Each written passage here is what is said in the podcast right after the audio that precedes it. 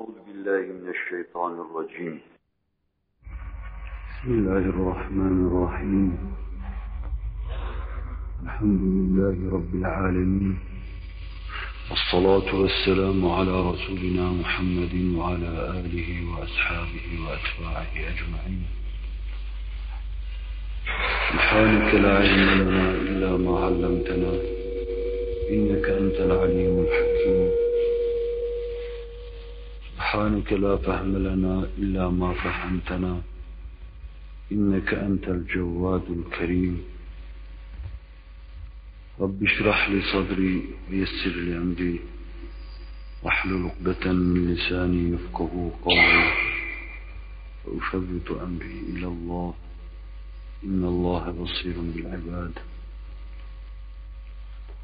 اللهم صل وسلم وبارك على سيدنا محمد وعلى سائر النبيين والمرسلين. عدد خلقك ورضا نفسك وزنة عرشك ومداد كلماتك. بسم الله الرحمن الرحيم.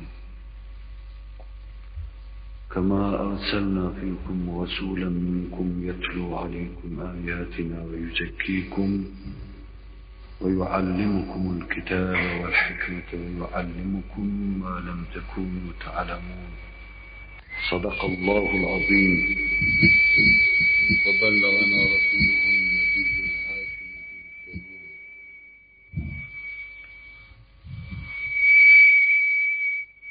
Ya İlahel Alemin, tevfikat-ı Sübhaniyeni bizlere yar eyle. Nefsin ve şeytanın şerrinden bizleri masum ve mahfuz eyle. Cennet ve cimarullah şerefiyle bizleri şeref ya beyle. İnsan kamil olma yoluna hidayet eyle. Amin. Bu hürmeti seyyidin mürselin. Velhamdülillahi Rabbil alemin.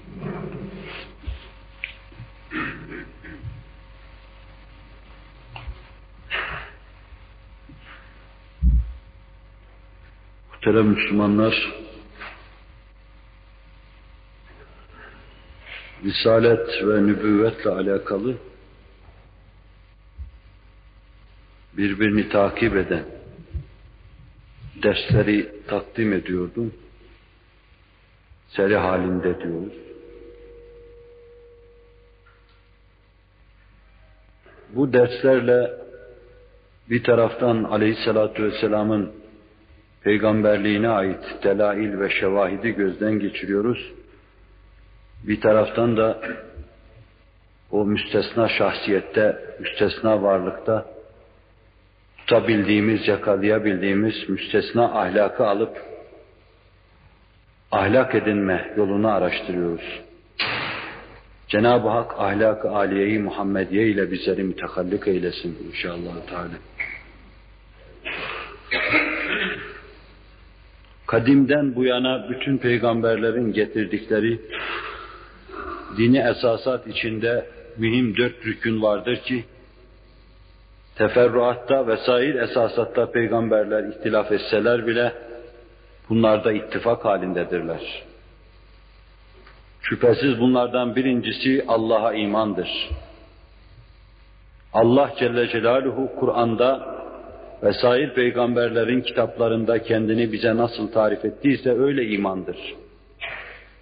İnsanların anladığı manada kainattan çıkardıkları mananın çapında bir kabile ilahına inanma şeklinde değil de kalbinizi elinde tutup idare etmeden alın da en uzak kainat köşelerinde en büyük sistemleri idare etmeye kadar her şeyi bir anda idare, tedbir ve tedbir eden Allahu Teala ve Tekaddes Hazretlerine inanma. Hazreti Adem'den beşerin iftihar tablosu Hazreti Muhammed Aleyhisselatü Vesselam'a kadar Allah'a inanma mevzunda değişik bir şey anlatılmamıştır. Sadece bir icmal ve tafsil mevzu vardır. Kafası daha dar, kalbi daha dar, hissiyatı daha kısır, daha donuk kimselere, iptidai insanlara daha basit şekilde anlatılmıştır. Beşer tekemmül ettikçe, telahuk efkarla çok şey elde ettikçe, marifeti sani adına da daha büyük derslere muhatap olmuş, daha büyük şeyler kendisine anlatılmıştır. Biz kendimizi bu durumda görelim, görmeyelim veya öyle olalım, olmayalım. Hz. Muhammed Aleyhisselatü Vesselam'a ümmet olarak biz öyle bir durumu ihraz etme mecburiyetinde bulunuyoruz. Yani kalbi geniş, kafası geniş, hissiyatı alabildiğine hüşyar, tam marifeti saniye vakıf olabilecek bir durumu ihraz etme mecburiyetinde bulunuyoruz. Cenab-ı Hak marifeti etemme bizleri hidayet buyursun inşallah. Teala. İkinci esas peygamberlere iman mevzudur. Vaka biz amentüde imanın esaslarını sayarken amentü billahi ve rusulhi demiyoruz ve melaiketi ve kütübü diye sıralıyoruz. Peygamberlere iman mevzu da Hazreti Adem'den kainatın efendisine kadar ağırlığını muhafaza ederek devam etmiştir. Hatta beşer bu mevzuda fikriyle, kalbiyle, hissiyle ileriye gittikçe peygambere iman mevzu biraz daha ağırlık kazanmıştır. Eğer ilimler insanları biraz daha alıp kendi ufuklarına götürebilselerdi bugün, ilimlerden maksat, müdevvenattan maksat ne olduğunu ilimler insanlara anlatabilselerdi, insan için en mühim mesele Allah'a imandan sonra peygambere iman mevzu ortaya çıkacaktı. Bekliyoruz beşerin keşiflerinin neticesinde insanların varacağı en son ufuk, peygamberi en büyük mesele olarak benimseme ufku, Cenab-ı Hak onu bize göstersin inşallah. Teala. Haşre iman, hayatın hesaplı yaşanması, muhasebeli bir hayat yaşanması bakımından haiz ehemmiyet bir mevzudur. Bu hususta hiçbir şey deme imkanını bulamadım. Sadece la ilahe illallah ve arkasından zatına mirat edindiği zatın adını ifade etme, nübüvvetini tasdik ve izanımız, ahlakı aliyesini size intikal ettirmemiz hususların içine aldığı için Muhammedur Resulullah sallallahu aleyhi ve sellem kutsi cümlesinin şerhine girdik. Arada uzun bir fasıl olduğu için ben sıkılarak size kısaca bir iki cümleyle hulasa edeceğim bunu. Resul-i Ekrem aleyhissalatu vesselam adına mücmel olarak ne denmiştir, ne diyebiliyoruz? İleride kafası alabildiğine geniş, hissiyat ufku alabildiğine açık insanlar bu küçük fihristi üzerinde ne büyük şeyler diyecekler. Bu hususta fikir vermek için arz ediyorum. Bütün peygamberleri esas anlatmak lazım. Ama en son ve bütün peygamberlik manzumesinin sonunda bir kafiye gibi gelen o peygamberlik şiirine ahenk, tatlılık ve güzellik katan, bütün onların manasını ifade eden, onlar onunla ancak nizamda olduklarını bize gösteren Hz. Muhammed Aleyhisselatü Vesselam'ı anlatmakla, kafiyeyi söylemekle şiirin anlaşılmasını cemaatin izanına bırakıyorum. Adına kainat yaratılmış, hükmü sonunda gelmiştir. Binaenaleyh hilkatın başında çekirdek halinde o vardır, hilkatın sonunda da mütekamil beşerin başında kafiye gibi yine Hz. Muhammed Aleyhisselatü Vesselam vardır. Onun ahvalini anlatırken, kendine has sıfatlarını anlatırken, sair peygamberlere ait hususiyetleri de beraber gözden geçirecek ve hepsi hakkında Allah'ın bütün peygamberleri haktır deme durumuna geleceğiz. En başta size aleyhissalatu vesselamın bu manevi yapısına bir zarf olarak mükemmel bir kâmete sahip bulunduğu hususunu arz etmiştim. İçine, manasına, ledünniyatına tam muvafık, tam mütabık bir zarf taşıdığını, mazrufa göre bir zarf taşıdığını, cismi altafi, cismi eşeffi, bütün peygamberlerin üstünde bir tatlılığa, bir güzelliğe, bir cazibeye mazhar olduğu hususunu arz etmiştim. Bu hususta mevsup bir şey görmemiş olmakla beraber bildiğimiz bir şey var. Allah Resuluna kurbiyeti olan her sahabi Resul-i Ekrem Aleyhisselatü Vesselam'ı müşahedesi nispetinde imkanları miktarınca bize intikal ettirmeye çalışmıştır. Bunların başında Şah-ı Merdan, Hayderi Kerrar, damadı Nebi Hazreti Ali gelir radıyallahu anh. O bile bize bu hususta malumat verirken değişik şekilde şeyler anlatır. Daha başkaları Cabir gibi o huzurdan ayrılmayan, Enes gibi hizmetçiliğini başa tac yapan, şeref sayan, çok şerefli sahabi, Allah bizi de onlara hizmetçi eylesin inşallah Teala. Resul-i Ekrem Aleyhisselatü Vesselam'ın birbirine muhalif olarak, muhalif şekilde bize intikal ettirirler, anlatırlar. Böyle bir şeye cüret etme ve bu mevzuda tereddüt göstermeden hükmü izhar etme belki cüret, cesaret ve dolayısıyla cehaletin ifadesi olacak ama ben arz ediyorum. Diyorum ki Resul-i Ekrem Aleyhisselatü Vesselam'ın büyük manasına zarf olan mübarek cismini bir hakkın müşahede edemedikleri için herkes görebildiği, kavrayabildiği kadarıyla anlattı. Onun için birbirinden farklı olarak anlatıldı. Nasıl ahlakı aliyesini esasta ve temelde muhalif olmamak kaydıyla pek çoğu birbirine muhalif olarak almış. Çeşitli meslekler, meşrepler ondan çıkmış. Çeşitli tarikler ondan çıkmış. Daha sahabi devrinde dahi birbirine muhalif düşünen insanlar olmuş teferruatta. Aynen öyle de o büyük mananın zarfında dahi ayrı ayrı müşahitler, ayrı ayrı müşahedelere sahip olmuş ve müşahedelerini bize ayrı ayrı intikal ettirmişlerdir. Bu latif, bu eşref ve eşref cismin altında müstesna peygamberlik mefhumu yatıyordu. Ve onu da biz o derin manaya inip onu görecek, size intikal ettirecek durumda değiliz.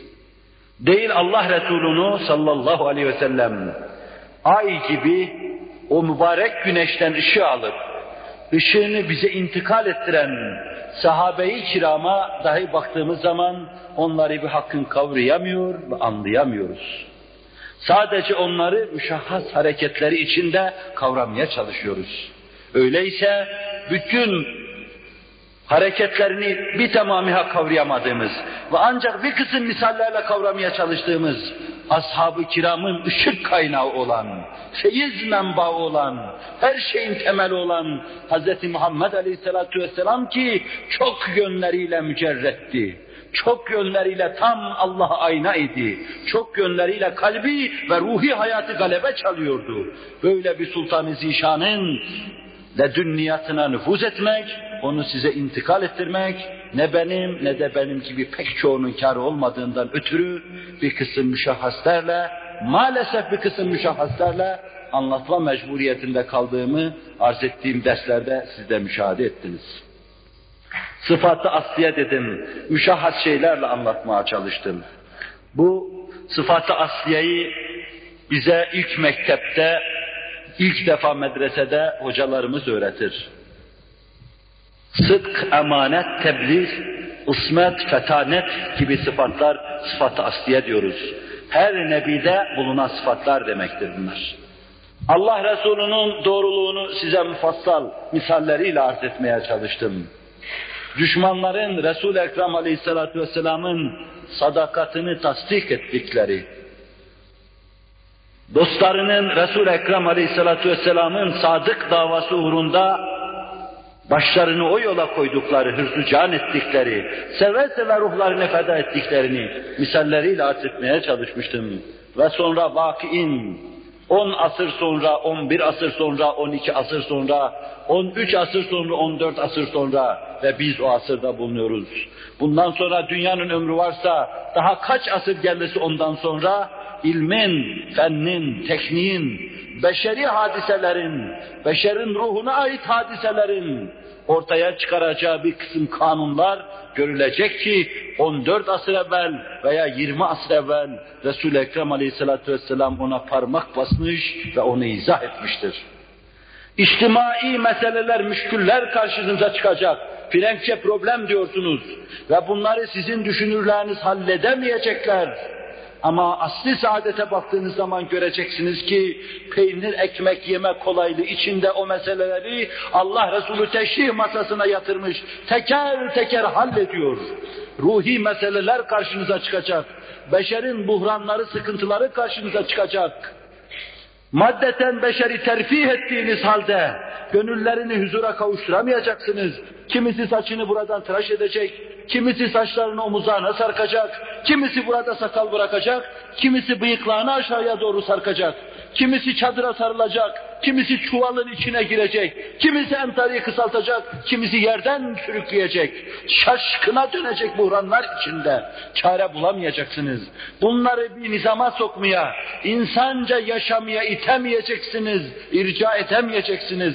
Nazarınızı çevirip saadet asrına baktığınız zaman bu meselelerin de dahi çok rahatlıkla halledildiğini, bütün bu müşküllere çareler bulunduğunu göreceksiniz. 20 asır sonra, varsa dünyanın ömrü 30 asır sonra, Resul-i Ekrem'den sonra, fennin ve tekniğin elinin uzanamadığı, teleskopların nazarının ulaşamadığı, mikroskopun büyütemediği meselelere Resul-i Ekrem'in parmağının temas ettiğini göreceksiniz. Bu vakiin onu tasdik etmesi demektir. Bu meseleleri mücerret konuşmuyorum. Misallerini, nasıl bir sinek mevzunun yemeye içmeye konduğunu, nasıl bir hayız mevzunun halledilmesini, nasıl rahmi maddedeki keyfiyetin Allah Resulü'nün ifadeleri içinde şerha şerha teşrih edildiğini, bunları misalleriyle size arz etmiştim. Bu da vakiin onu tasdiki demekti. Sıfatı asliye dediğimiz şeylerden bir tanesi de tam ekmel iltizamdı. Resul-i Ekrem aleyhissalatu vesselam bir tavus kuşuydu. Tavus gibi pervaz ediyordu semalarda. O hiçbir zaman beşerin nazarında o gün, dün, bugün sinek olarak görünmedi. Demek ki beşeri aldatmadı. O Allah tarafından bir tavus olarak uçuruldu. O zaman pervaz etti durdu, bugün de pervaz edip duruyor. Çünkü aslında o tavus kuşudur. Çünkü aslında bize göründüğü gibi büyüktür. İcraatının azameti, inkılabatının cesameti nispetinde büyüktür. Beşeri aldatmadı. Öyleyse onda tam bir iltizam vardı. Ekmel bir iltizam vardı. Ne demek bu? İnsanlara tebliğ ettiği şeyleri gizli, açık, insanların karşısında ve insanların olmadığı yerde, Mevla'nın huzurunda herkesten daha fazla bir hassasiyetle yaşıyordu. İbadeti herkesten fazla yapıyordu. Dualarında herkesten daha deruni, daha içten, daha gönülden idi. Hiç kimsenin olmadığı yerde dahi ağlıyor, sızlıyor ve dövünüyordu. Allah Resulü müminlere karşı tevazu kanatları yerlere kadar inikti. Kafirlere karşı gayet çetindi, zorluydu. Düşmanın başında bir kılıç gibiydi. Allah Resulü hakkaniyet ve adalete bağlıydı. Hakperest idi. Hakkın ayak altına alındığı yerde kükremiş arslan gibiydi. Hakkı yerine koyacağı ana, ihkaka hak edeceği ana kadar onun öfkesi, şiddeti, hiddeti dinmezdi. Ve aynı zamanda şahsına yapılan hakaretleri de hazmederdi, yutardı. Bir hakkın kazimul gayz o. Bu bize anlattığı meseleleri bize anlatmadan ve anlattıktan sonra bizlerden, bizim ileriye gidenlerimizden çok daha fazla ve daha şiddette iltizam etmesi demekti. İşte bu da onun nübüvvetine açık bir şahit, ap açık bir bürhan idi. Bunu da misalleriyle arz etmiştim. En muteber hadis kitaplarından misaller vererek arz etmiştim. Neler dendiğini arz etme babında söylüyorum bunları, bir hatırlamış olalım. Resul-i Ekrem Aleyhisselatü Vesselam'ın nübüvvetine şehadet eden ve sonra da bizim omuzlarımıza bir vazife olarak yüklenen, cem'ü nefir zamanında da farz ayın olarak üzerimizde ağırlığını bize hissettiren tebliğ vazifesi, inandığınız Allah'ı anlatmak vazifesi, inandığınız Nebiler Nebisini anlatmak vazifesi, Allah bana da bu meseleyi anlamayan cemaate de izan ihsan eylesin. Bu vazifenin altında mükellefiyeti idrak ederek bir hakkın hizmete bizleri muvaffak kılsın. Tebliğ vazifesi Resul-i Ekrem Aleyhisselatü Vesselam'ın nübüvvetine has ve ağır bir delil, bir şahittir. Düşmanların bütün eza ve cefaları, korkunç tazikleri, boykot ilan etmeleri, ailesini tazyik etmeleri, Resul-i Ekrem Aleyhisselatü Vesselam'a dünya, mal, menal vermek suretiyle igraya kalkışmaları ve sonra en nihayet öldürülmesine, katline karar vermeleri, bütün kefere ve fecerenin, bütün dünya kafirlerinin karşısında ittifak etmeleri, Resul-i Ekrem Aleyhisselatü Vesselam'ın tebliğ vazifesinin önüne geçemiyordu. Allah Resulü sallallahu aleyhi ve sellem teker teker fertlerle temas ediyordu. Ailelerin kapılarını vuruyordu. Panayırlarda dolaşıyor, halkın toplandığı yerlerde hak ve hakikati neşk ediyordu. Sonra ricali devlete nameler gönderiyordu. Ve sonra kendi etbaını, taraftarlarını bu vazifeyle muvazzaf kılıyordu. Bilen herkese bilmeyenlere hakikatleri anlatmayı bir vazife olarak tahmil ediyordu. Anlatacaksınız diyordu. Yoksa Cenab-ı Hak tarafından sizin başınıza belalar gelecektir diyordu. Bunları da eğer onun mübarek sözleriyle, eğer misalleriyle arz etmeye çalıştım. Tebliğ vazifesinde de Allah Resulü sallallahu aleyhi ve sellem iki işle karşı karşıya bulunuyordu. Bir, hiç durmadan, dinlenmeden vazifesi yapması, vazifesini yapması gerekiyordu. El hak o vazifeyi bir hakkın yapıyordu. Bir taraftan da onun önüne engeller, manialar çıkıyordu. Vazifesini yapmaması için lazım gelen her şey yapılıyordu ama o müstesna varlık, müstesna mana, müstesna mahiyet bir an dur olmadan vazifesini vefat edeceği ana kadar en ekmel şekilde yaptı. Şanına uygun şekilde vazifesini yaptı. Cenab-ı Hak bize örnek kılsın inşallahü teala. O mukaddes vazifeyi onun arkasında, onun izinde yapmayı bizlere de lütfeylesin. Bu hususu da misalleriyle arz ettikten sonra Allah Resulü'nün sallallahu aleyhi ve sellem fetanetini arz etmeye çalıştım. Nice davalar vardır ki dava çok mükemmeldir. Prensipler çok hayatidir ve çok ehemmiyetlidir. Fakat onu anlatan, onu anlatacak durumda değil ise şayet o dava bir yerde donar, kurur, kalır, yozlaşır. Dava büyük olacak. O büyük dava büyük bir zatın sırtına tahmil edilecek. O büyük zat bir hakkın o davayı götürebilecek güçlü olacak. Fikri ona müsait olacak. Ruhu ona müsait olacak. Ismarlama yaratılmış olan Hz. Muhammed Aleyhisselatü Vesselam büyük davanın altına girecek bu zat nasıl adı kainatın yaratılmasına bir vesiledir, bu büyük davanın altına girmesi Allah Celle Celaluhu o davayı omuzuna koymadan onu o davayı omuzlayacak keyfiyette, çapta, azamet ve cesamette yaratmıştır. Allah Resulü sallallahu aleyhi ve sellem aynı zamanda bu mühim meselelerin ifade edebilecek talakat-ı lizaniyeye sahipti. Bir insan içinden hissettiği, düşündüğü, tasavvur ettiği meseleleri anlatamazsa, düşünmesinin, tasavvur etmesinin hiçbir faydası olmayacaktır. Düşüneceksin, tasavvur edeceksin, coşacaksın, heyecan dalgaları içinden kabarıp gelecek. Dilin buna tercüman olmazsa sadece rahatsız olacaksın. İçi coşmuş, taşmış, mevceler birbirini takip etmiş. Dil ona tercüman olmuş. Nasıl olmaz ki? Allah Celle Celaluhu onu kainattaki bütün hakaika tercüman olarak yaratmıştır. Alabildiğine güzel mi güzel, Cemil isminin, cemal sıfatının tecellisi olan, mazharı bulunan bütün kainat meşherine Hz. Muhammed Aleyhisselatü Vesselam'ı dellal yapmış. Onun vasıtasıyla antika sanatlarını insanlara duyurmuş, teşhir etmiş, insanlara anlatmıştır. Onun için o bu kainat sarayında bir andeli bir zişanıydı Allah'ın. Güllerin, çiçeklerin, bahçenin güzelliğini ve revnaktarlığını terennüm edebilecek, Allah tarafından müstesna mahiyette yaratılmış Allah'ın bir andeli bir zişanı idi. Cenab-ı Hak o bülbülü Furkan'a, bülbülü Kur'an'a bizleri bağışlasın, şefaatine mazhar eylesin inşallah. Teala. Fetanet hususunu arz ederken de kısaca üzerine basa basa geçtiğim bu hususları daha evvel anlatmama binaen kısa geçiyorum. Aleyhissalatu vesselamın kendi devrinde hayati, içtimai, iktisadi, hukuki pek çok meseleleri halletme mecburiyetinde olduğu hususunu önce mukaddime mahiyetinde arz etmiştim. Beşere her şeyiyle lider olan bir insanın beşerin her meselesini halletme mecburiyeti vardır.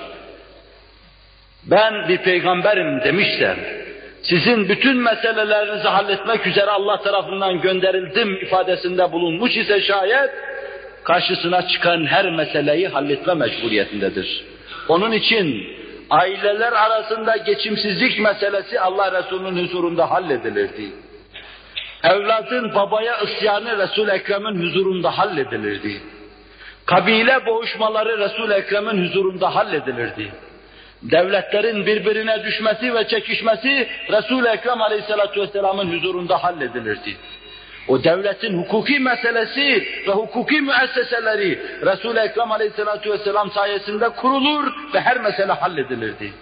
O devletin bütün içtimai ve iktisadi meseleleri yine halledilirdi. Halledilmesi lazımdı çünkü her şeyiyle beşere peygamberdi.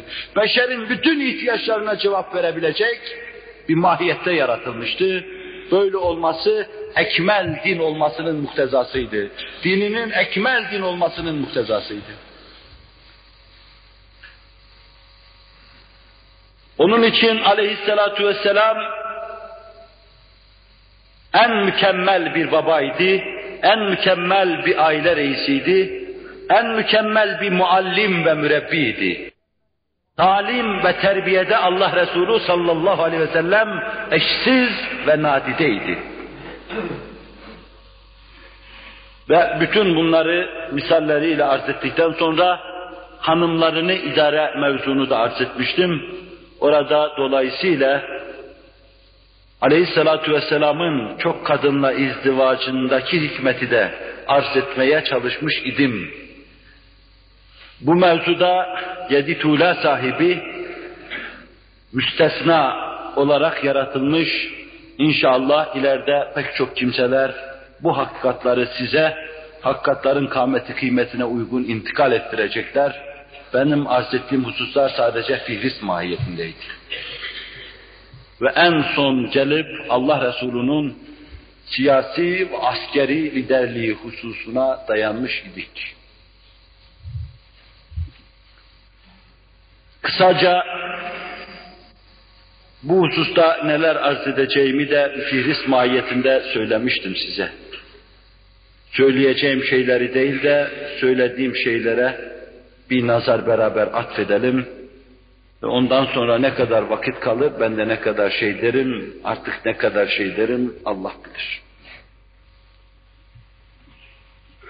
Mükemmel bir liderin her şeyiyle ailevi, içtimai ve devlete ait bütün meseleleri ve mesuliyetleri üzerine alan mükemmel bir liderin, aileyi kuran, cemiyeti yapan, cemiyetin yapılmasında en mühim unsur olarak vazife alan, talim ve terbiye eden ve sonra büyük davasını bütün insanlığa duyurma uğrunda nadide insanlar, büyük insanlar yetiştiren, devlet adamları yetiştiren büyük bir liderde bulunması zaruri olan evsafı Allah Resulü sallallahu aleyhi ve sellem nasıl müstesna şahsiyetinde toplamıştı beraber bakalım.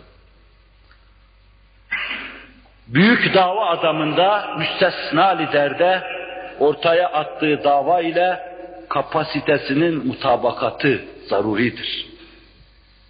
Bunu misalleriyle arz ettim.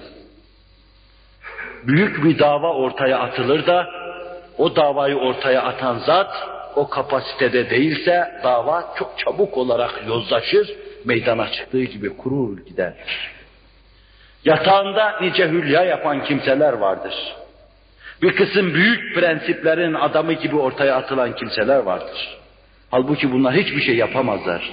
Değil bir cemiyete yön verme, bir cemiyeti biçime sokma, bir şekle irca etme meselesi, bunlar bir aileyi dahi idare etmeden acizdirler. Evladını idare etmeden acizdirler. Allah Resulü sallallahu aleyhi ve sellem büyük bir dava ile ortaya atıyor, atılıyor. Diyor ki, sizin bütün ahlakı seyyiyelerinizi söküp alacağım. Allah'ın inayetiyle onların yerine ahlakı aliyeyi, Kur'aniyeyi ikame edeceğim.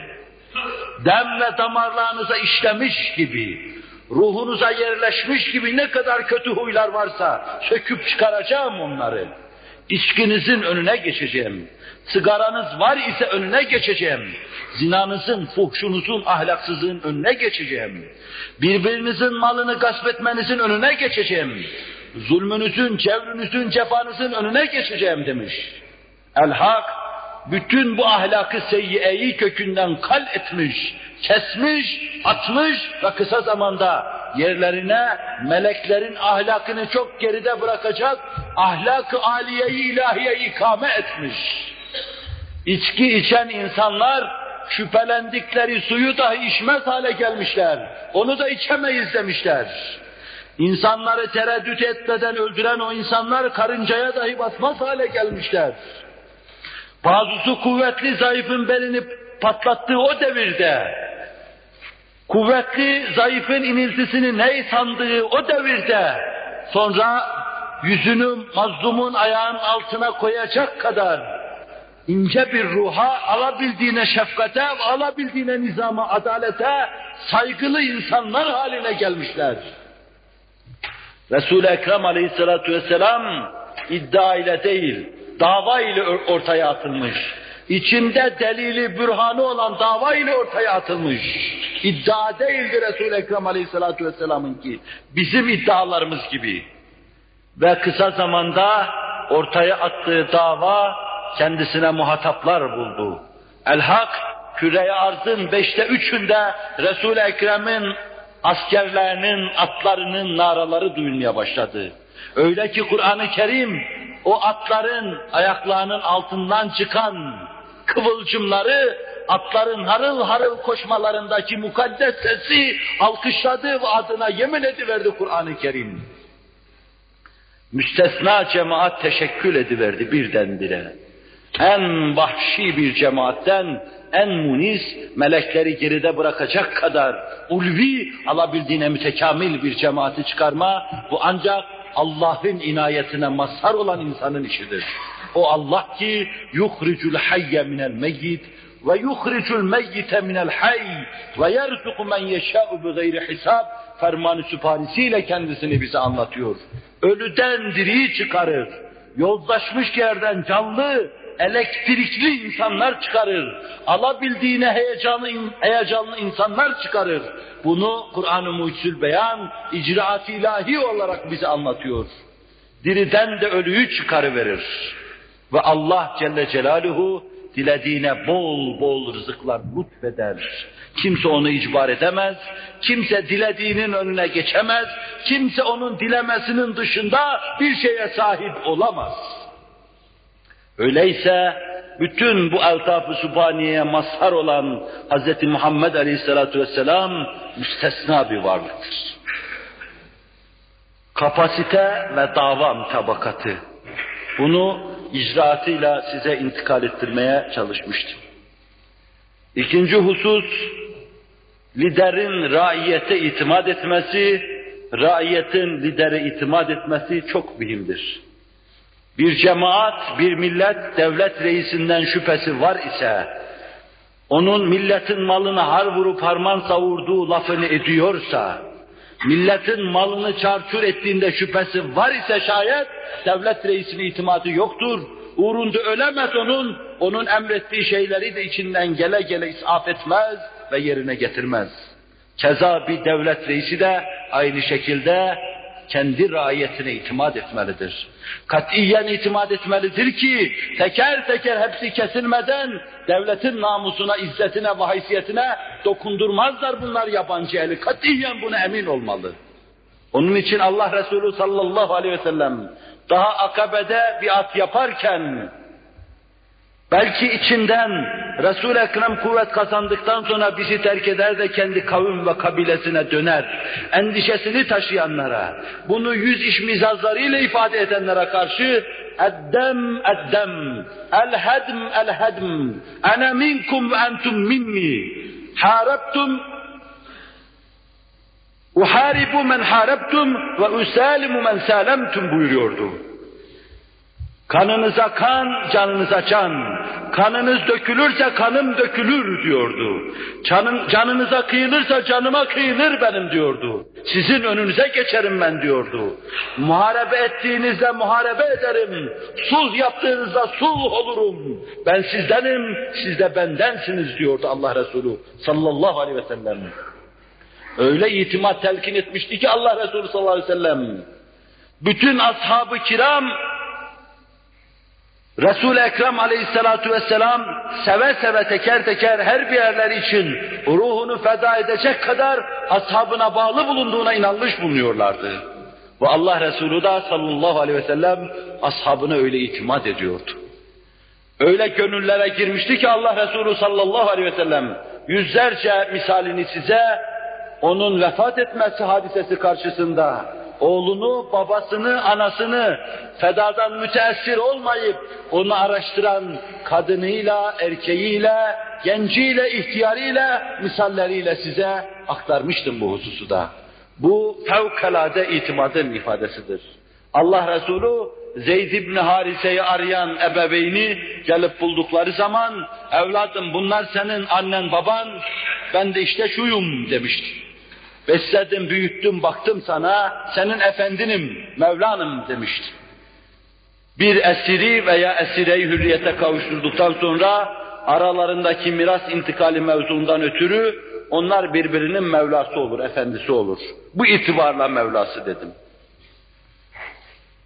Zeyd ibn Harise annesini babasını terk etmiş, Resul-i Ekrem aleyhissalatü vesselamın yanında kalmıştı. İşte Resul-i Ekrem aleyhissalatü vesselam böyle gönüllere girmişti. Gönülde olmayan devlet adamı iş yapamaz. Millet gönlünde olmayan devlet adamı yine iş yapamaz. Raiyet ve rai arasında sıkı münasebet, birbirine fevkalade itimat çok meseleyi halleder. Biz üç dört asırdan beri bu ulvi ruhtan mahrum bulunuyoruz.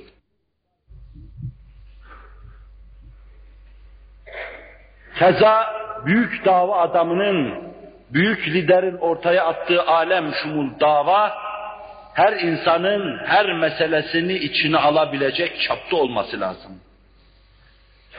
Sizin sadece iktisadi meselelerinizi halleder de ruhi meselelerinizi halledemezse maşeri ve alem şumul değildir bu dava. Sizin iktisadi meselelerinizi halleder, içtimai meselelerinizi halleder de ruhi meselenizi halledemezse yine alem şumul değildir. Sizin ailevi izdivaç meselelerinizi, aileye müteallık sair meselelerinizi halletmiyorsa yine maşeri yine içtimai değildir. Terbiyenizi ihmal ediyorsa yine içtimai değildir. Harp ve sulh meseleleri halledilmemişse yine içtimai değildir. Bir dava ortaya atıldığı zaman bir insan hayatta neyle alakadarsa bütün o meselelere parmak karıştırılacak şekilde ortaya atılmış ise şayet alem şumul, insani ve maşeridir o dava. İşte Resul-i Ekrem aleyhissalatu vesselam bir ağacın çekirdeği gibi amentü billah diyerek işe başlamış. Allah'a iman esasıyla başlamış. Meleklere imanı, haşre imanı, peygamberlere imanı anlatmış ama nereye kadar anlatmış? Yatakta yattığınız zaman sağ elinizi başınızın altına koyup kıbleye müteveccihen yatıp Allahümme inni eslemtu vecihi ileyke demeye kadar anlatmıştır. Sağ eliyle ağzınıza koymaya kadar anlatmıştır. Af buyurun, helaya girerken sol ayağınızı atıp Auzu billahi minel hubsi vel habaif demeye kadar anlatmıştır. Çıkarken sağ ayağınızı önce atacaksınız. Çıktıktan sonra da gufraneke diyeceksiniz. Bu ne kadar anlatmıştır. Yemek yedikten sonra elhamdülillahillezi et'amena ve eşba'ana demeye kadar anlatmıştır. yemenizden, içmenizden, nefes almanıza kadar, yeni bir elbiseyi sırtınıza takmanıza kadar, vasıtaya binmenize kadar her meselenize müdahale etmiş, hayatınızın içine girmiştir. Siz bir Müslüman olarak hayatın hangi safhasını yaşarsanız yaşayınız, bir abide halinde esasatıyla Hz. Muhammed karşınıza çıkacaktır sallallahu aleyhi ve sellem. Burada da ben varım diyecektir. İşte bu büyük bir dava olarak ortaya atılan davanın bütün insanları içine alması demektir. Bunu da ala kaderil imkan misalleriyle alem şumul keyfiyetini arz etmeye çalıştım. Cenab-ı Hak tesir ihsan eylesin. Ve en son olarak da şu hususa gelmiştik.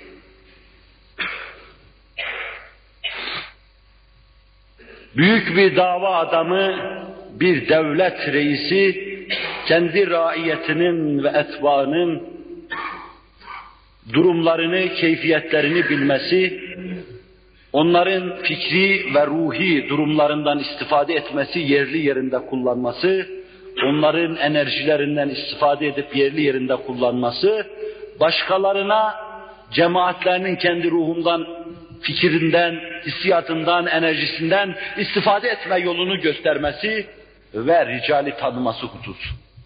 İşte kısaca bir iki cümleyle bugün bu hususu arz edeceğim inşallah. Allah Resulü sallallahu aleyhi ve sellem bir potansiyel enerji, büyük bir enerji kütlesi halinde etrafında bir hale gibi gelişen, büyük işler yapma istidadında bulunan o cemaatin o büyük yüksek enerjisini, yüksek gerilim gibi bir enerjiye sahip olan o ashabının enerjisini yerli yerinde kullandı, fikirlerinden, hissiyatlarından ve bedeni güçlerinden, enerjilerinden İslam adına istifade yolunu gösterdi bize. Onların fikirlerine indel hace müracaat etti. Fikre müracaat etme yolunu gösterdi. Fikrin Allah tarafından yaratılması itibariyle çok muhterem olduğu hususunu gösterdi. İnsan iradesi ve insan hürriyetine ehemmiyet vermeyi gösterdi. Allah Resulü sallallahu aleyhi ve sellem bununla şu meseleleri hallediyordu peşi peşine.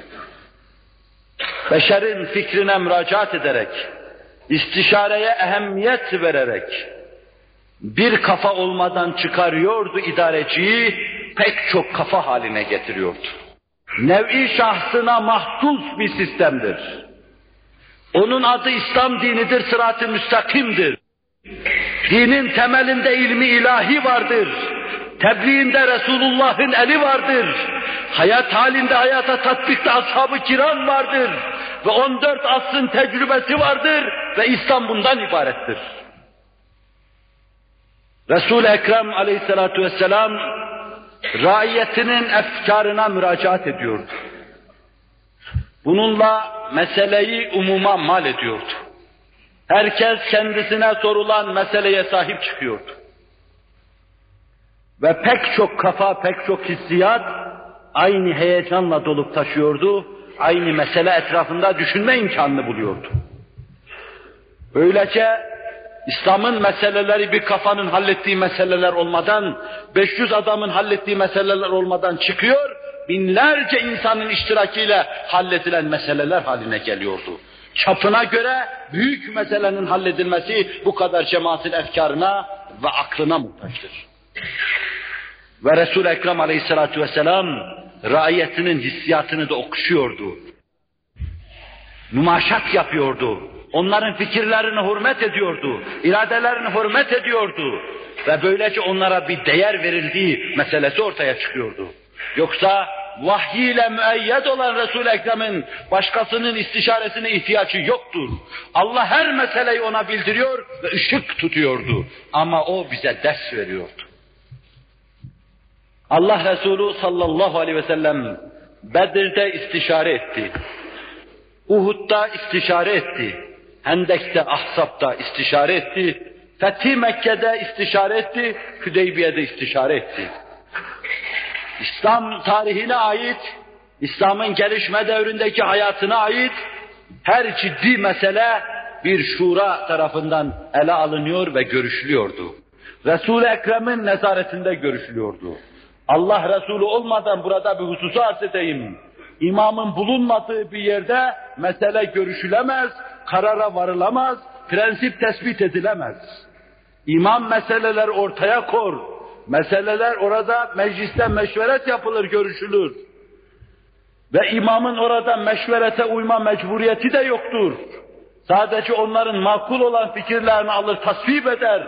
O imam müttaki ise, vakıf ise, imamlık yapma liyakatında ise bu böyledir. Liyakatı yoksa zaten verirsiniz onu. Liyakatı varsa siz meseleyi ika ve ihtas edemezsiniz. Onun için Resul-i Ekrem devrinde yapılan bütün meşveretlerde Resul-i Ekrem vardır. Ashab fikrini söylemiştir. Allah Resulü de onların fikirlerine mumaşat ettiği an olmuştur. Uhud'da olduğu gibi. Fakat bu demek değildir ki Allah Resulü sallallahu aleyhi ve sellem onların fikirlerine uydu, haktan ve isabetten saptı. Haşa, asla ve kata. Doğru neyse Resul-i Ekrem aleyhissalatu vesselam onları ona çağırmış ve elhak onlar da ona uymuşlardır. Bir iki küçük vakada birkaç tane genç sahabinin bu mevzudaki muhalif beyanı istisna edilecek olursa Resul-i Ekrem'e muhalefeti göstermek imkansızdır. Bedir vakası olacağı zaman Allah Resulü sallallahu aleyhi ve sellem bir yerde askeriyle konaklayıverdi. Habbab İbni Münzir yeni Müslüman olmuştu. Ama bu iyi bir erkan harpti. Allah Resulü'nün yanına geldiği zaman oranın arazisini çok iyi biliyordu. Bu Bedir'e yakın, Zülhüleyfe ile Bedir arasında bir yerdi. Dedi ki ya Resulallah yanına sokuldu kemale edeple. Burada askerinle konaklaman vahye müstenisse ona kimse karışamaz. Fakat sizin bu mevzudaki tecrübelerinize dayalıysa müsaade buyurun ben fikrimi arz edeyim. Bana kalırsa bu araziyi çok iyi bilirim. Ya Resulallah bir suyun başında askerinle konaklayıver. Ve sonra arkada bıraktığın bütün su menbaalarını kurutuver. Sonra orada büyük bir havuz yap ve onu muhafaza edebilecek bir müfreze başına koyuver. Düşmanın su içmesine engel olsunlar. Onu susuz bıraksınlar. Askerin su içsin böyle savaşsınlar. Allah Resulü sallallahu aleyhi ve sellem sırf fikre ve meşverete hürmet için belki bu manzarayı, bu tabloyu hazırlıyordu. Allah ona en küçük meseleleri dahi bildiriyordu. Hanımları arasında olan münakaşayı bildiriyordu. İşlerini okutturuyordu. Meşveretin hakkı için Allah Celle Celaluhu bu tabloyu hazırlıyordu. Habbab İbni Münzir'in reyine muvaffakat vakı oldu. Allah Resulü el-hak öyle yaptı. Suyun başına geldi, arkadaki bütün su menbalarını kuruttu, suyu muhafaza altına aldı, düşman susuz kaldı. Hatta bir aralık bir kafir ölürken kendisini o suyun içine atıp kirletmeyi, telvis etmeyi düşündüyse de Hazreti Hamza gibi Şahi Merdan tarafından çarçabuk bertaraf ediliverdi, emeline muvaffak olamadı. Allah Resulü raiyetinin efkarına hürmet ediyordu. Hendek vakasında Selman-ı Faris'in reyine muvaffakat etti. Onu da Allah Resulü bilirdi. Allah bildiği her şeyi Habibi edibine bildirir. Fakat Allah Resulü sallallahu aleyhi ve sellem çeşitli görüşler noktayı nazarlar arasında Selman'ın reyinin muvafık olduğunu alıyordu. Medine'nin etrafında bir hendek kazma muvafıktır. Dahili bir muharebe yapma, şehir harbi yapma, müdafaa harbi yapma muvafıktır diyordu. Şu anda taarruz yapacak durumda değiliz diyordu. Selman'ın reyine muvaffakat ediyordu. Cenab-ı Hak da lütfunu onlara refik ediyordu.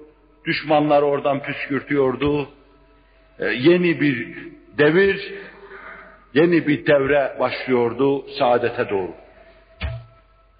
Keza Hüdeybiye vakasında Resul-i Ekrem aleyhissalatu vesselam ashabına develerinizi boğazlayın, kurbanlarınızı kesin, Mekke'ye giremeyeceğiz, böylece ihramdan çıkalım diyordu.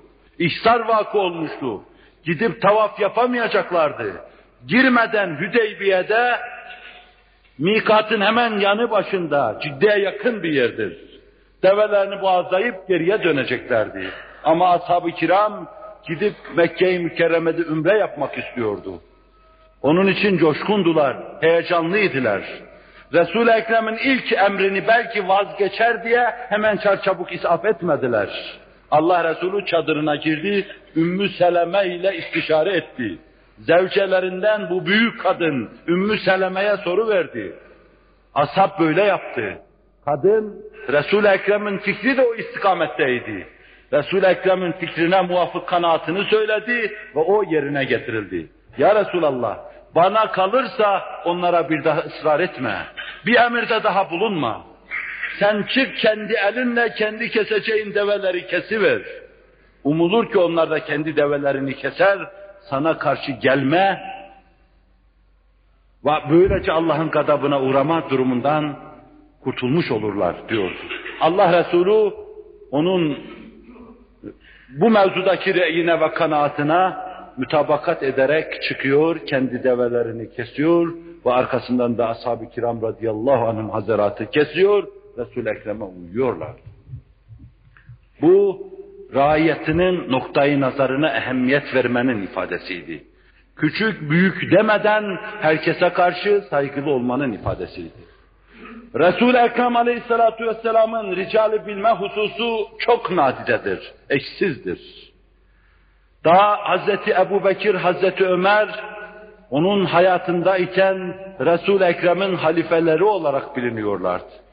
Allah Resulü sallallahu aleyhi ve sellem çok defa sahabe-i kiramın yanına girerken onların ellerinden tutmuş olarak içeriye giriyordu. Ve kendisine bir mucize anlatıldığı zaman sığır insanla konuştu. Buna ben, Ebu Bekir ve Ömer inanır demek suretiyle hem sırayı gösteriyor hem de kendinden sonra gelecek en büyük iki insanın adını veriyordu. Bu daha baştan iki büyük devlet adamını keşfetmenin ifadesiydi. Amr ibn As'ı Halid bin Velid'i Hüdeybiye'den sonra Müslüman olmalarına rağmen büyük orduların başına başkumandan tayin etmede ne büyük isabet buyurduğu apaçık meydandadır. Halit bir anda kısa zamanda bir hamlede bütün İran ordularını püskürtü verdi. Bütün Suriye önlerinde savaşan Heraklius'un ordularını püskürtü verdi. Emr ibn As baştan aşağıya Afrika'yı fethediverdi. Bu iki büyük kumandan hiç mağlubiyet görmediler. Üç bin kişiyle yüz bin kişinin karşısına çıktılar. Yine bir taraftan vurdu, öbür taraftan çıkıverdiler. Halit'in kumandanlığı karşısında Mevsuk Mevlana Şibli'nin tahkikleri neticesinde görüyoruz. Batılı kaynaklarda müşahede ediyoruz. O günün Roma kumandanları, Heraklius'un en yakınları ve haşiyeleri Halid'in gökten inmiş bir insan veya kılıcının gökten inmiş bir kılıç olduğunu zannediyorlardı. Halid o zaman Roma İmparatorluğu'nun gözünü o denli korkutu vermişti. O Halid eski Halid'ti. Mekke'de kabile için mücadele eden Halid'ti. Ama Allah Resulü sallallahu aleyhi ve sellem aldı, yoğurdu, o müstesna mahiyeti, altın madenini eritti, posasını tortusunu ayırdı, başkumandan yaptı ve isabet buyurdu. Übeyde Tübnil Cerrah'ta isabet buyurdu ve bunları yerli yerine yerleştirdi. Ondan sonra gelenler bunları kaldırıp değiştirmediler. Hazreti Ebu Bekir aynı şeyde ısrar ediverdi. Ömer aynı meselede ısrar ediverdi. Resul-i Ekrem Aleyhisselatü Vesselam'ın isabetli icraatı, ricali tanıması mevzu, onları yerli yerinde kullanması hususu ve herkesten ne delil istifade edilir, o kabil istifadede bulunması, cemaate Müslümanlara öyle istifade etmelerini temin etmesi, bu müstesna fetanetin, Cenab-ı Hakk'ın ihsanının, fevkalade inayetinin ifadesidir. Bu husus daha fazla tavsiye isterdi. Bir iki cümleyle hutbede arz edeceğim şeyle bunu da sona erdireyim. Nübüvvet bahsinde iyi devlet adamında, fevkalade liderde bulunması gereken bir kısım evsaf var. Buraya kadar anlattığımın dışında. Erkan harp olma hususuna daha parmak basmadık. Mevla neyler bilemiyorum bu hususta, menfi müsbet bir şey diyemeyeceğim. Allah yar ve yardımcımız olsun. Lillahi Teala'l-Fatiha. Muhterem Müslümanlar, Allah Resulü sallallahu aleyhi ve sellem her haliyle, her davranışıyla, halkıyla, hulukuyla müstesna olan o müstesna varlık, herkesten farklı olarak bir cemaat yetiştirmeye, o cemaate Allah'ın bahşettiği şeyleri en iyi şekilde değerlendirmeye Allah'ın tevfikiyle muvaffak olmuştur. Bir cemaati yetiştirmek büyük bir mesele ve başlı başına bir davadır. Nesli terbiye etmekle meşgul olan ruhçular, terbiyeciler, insan yetiştirmenin ne kadar zor olduğunu çok iyi bilirler. İki tane insana bir kısım kötü huylarını terk ettiremiyoruz. İki tane insana bir kısım ali huyları huy olarak benimsetemiyoruz. Ne iyi dediğimiz şeyler hüsnü kabul görüyor, ne de kötü dediğimiz şeyler kapılardan reddediliyor. İlmin, fennin inkişaf ettiği bir devirde, hususiyle insan hayatıyla alakalı fenlerin, içtimaiyatle alakalı fenlerin, ruhiyatla alakalı fenlerin çok inkişaf ettiği bir devirde, insan ruhu üzerinde insanların tecrübeye kalkıştıkları bir devirde, bu derece ilim ve fen iflas ederse, bu derece ademi muvaffakiyetle her kapıdan dönerse, Resul-i Ekrem aleyhissalatu vesselamın işte bu vadide icraatında talim ve terbiyedeki büyüklüğü kendi kendini göstermiş olur. O ilmin, fennin olmadığı bir devirde, insanların vahşi adetlerine körü körüne saplanmış oldukları bir devirde, onları o fena muhitten, fena anlayıştan, fena itiyatlardan, alışkanlıklarından, alışkanlıklardan alıp uzaklaştırmak suretiyle en âli hasletlerle mamur eyledi. Ve ondan sonra da o şahısların her birlerinin nerede en mükemmel şekilde işe yarayacaklarını tayin ve tespit buyurdu. Çeşitli madenleri önüne aldı. Bakırdan bakır çıkardı, gümüşten gümüş çıkardı, altından altın çıkardı.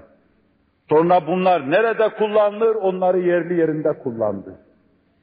Cahiliye devrinde Ömer Mus'ab'a karışıktı, Mus'ab Halid'e karışıktı, Halid de Amr ibn As'a karışıktı, o da Sabit İbni Kaysül Hazreci'ye karışıktı, o da Hassan İbni Sabit'e karışıktı. Hepsi aynı cehalet içinde bocalayıp duruyorlardı. Ama büyük mimar, kuracağı abidesini kurmaya başladığı andan itibaren evvela onları terbiye etti. Hepsinin ruhuna uygun saykıl vurdu, cila vurdu. Kim nerede hangi şekilde kullanılacak onları tayin ve tespit etti. Hassan onun şairiydi. Sabit İbni Kaysül Hazreci onun hatibiydi. Beni Temim vefti geldiği zaman onların Utarit İbni Hacip ismindeki hatipleri konuştu. O topluluk içinde Ebu Bekir de vardı, Ömer de vardı. Allah'ın binlerce rıda ve rıdvanı hepsinin üzerine olsun. Allah Resulü onlara değil, Sabit İbni Kays'e işaret etti. Kalk konuş dedi. O konuşunca Beni Temim veftinin hatibi dili tutulmuş gibi gerisin geriye gitti. Şairleri şiir okumaya kalkınca Hasan İbni Sabit'e işaret etti. Halbuki o huzurda başka şairler de vardı.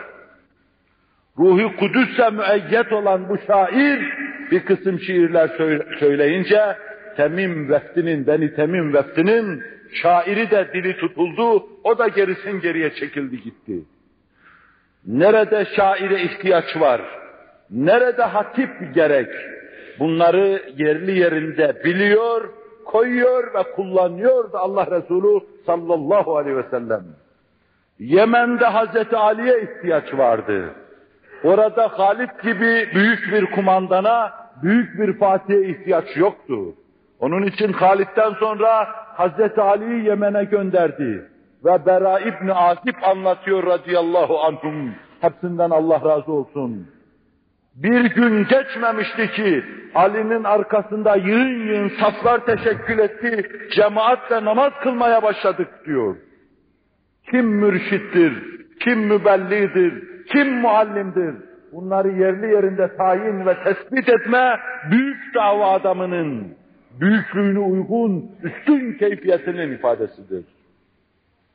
Allah Resulü sallallahu aleyhi ve sellem Medine-i Tahire'ye Mus'ab ibn Umeyr'i gönderiyordu.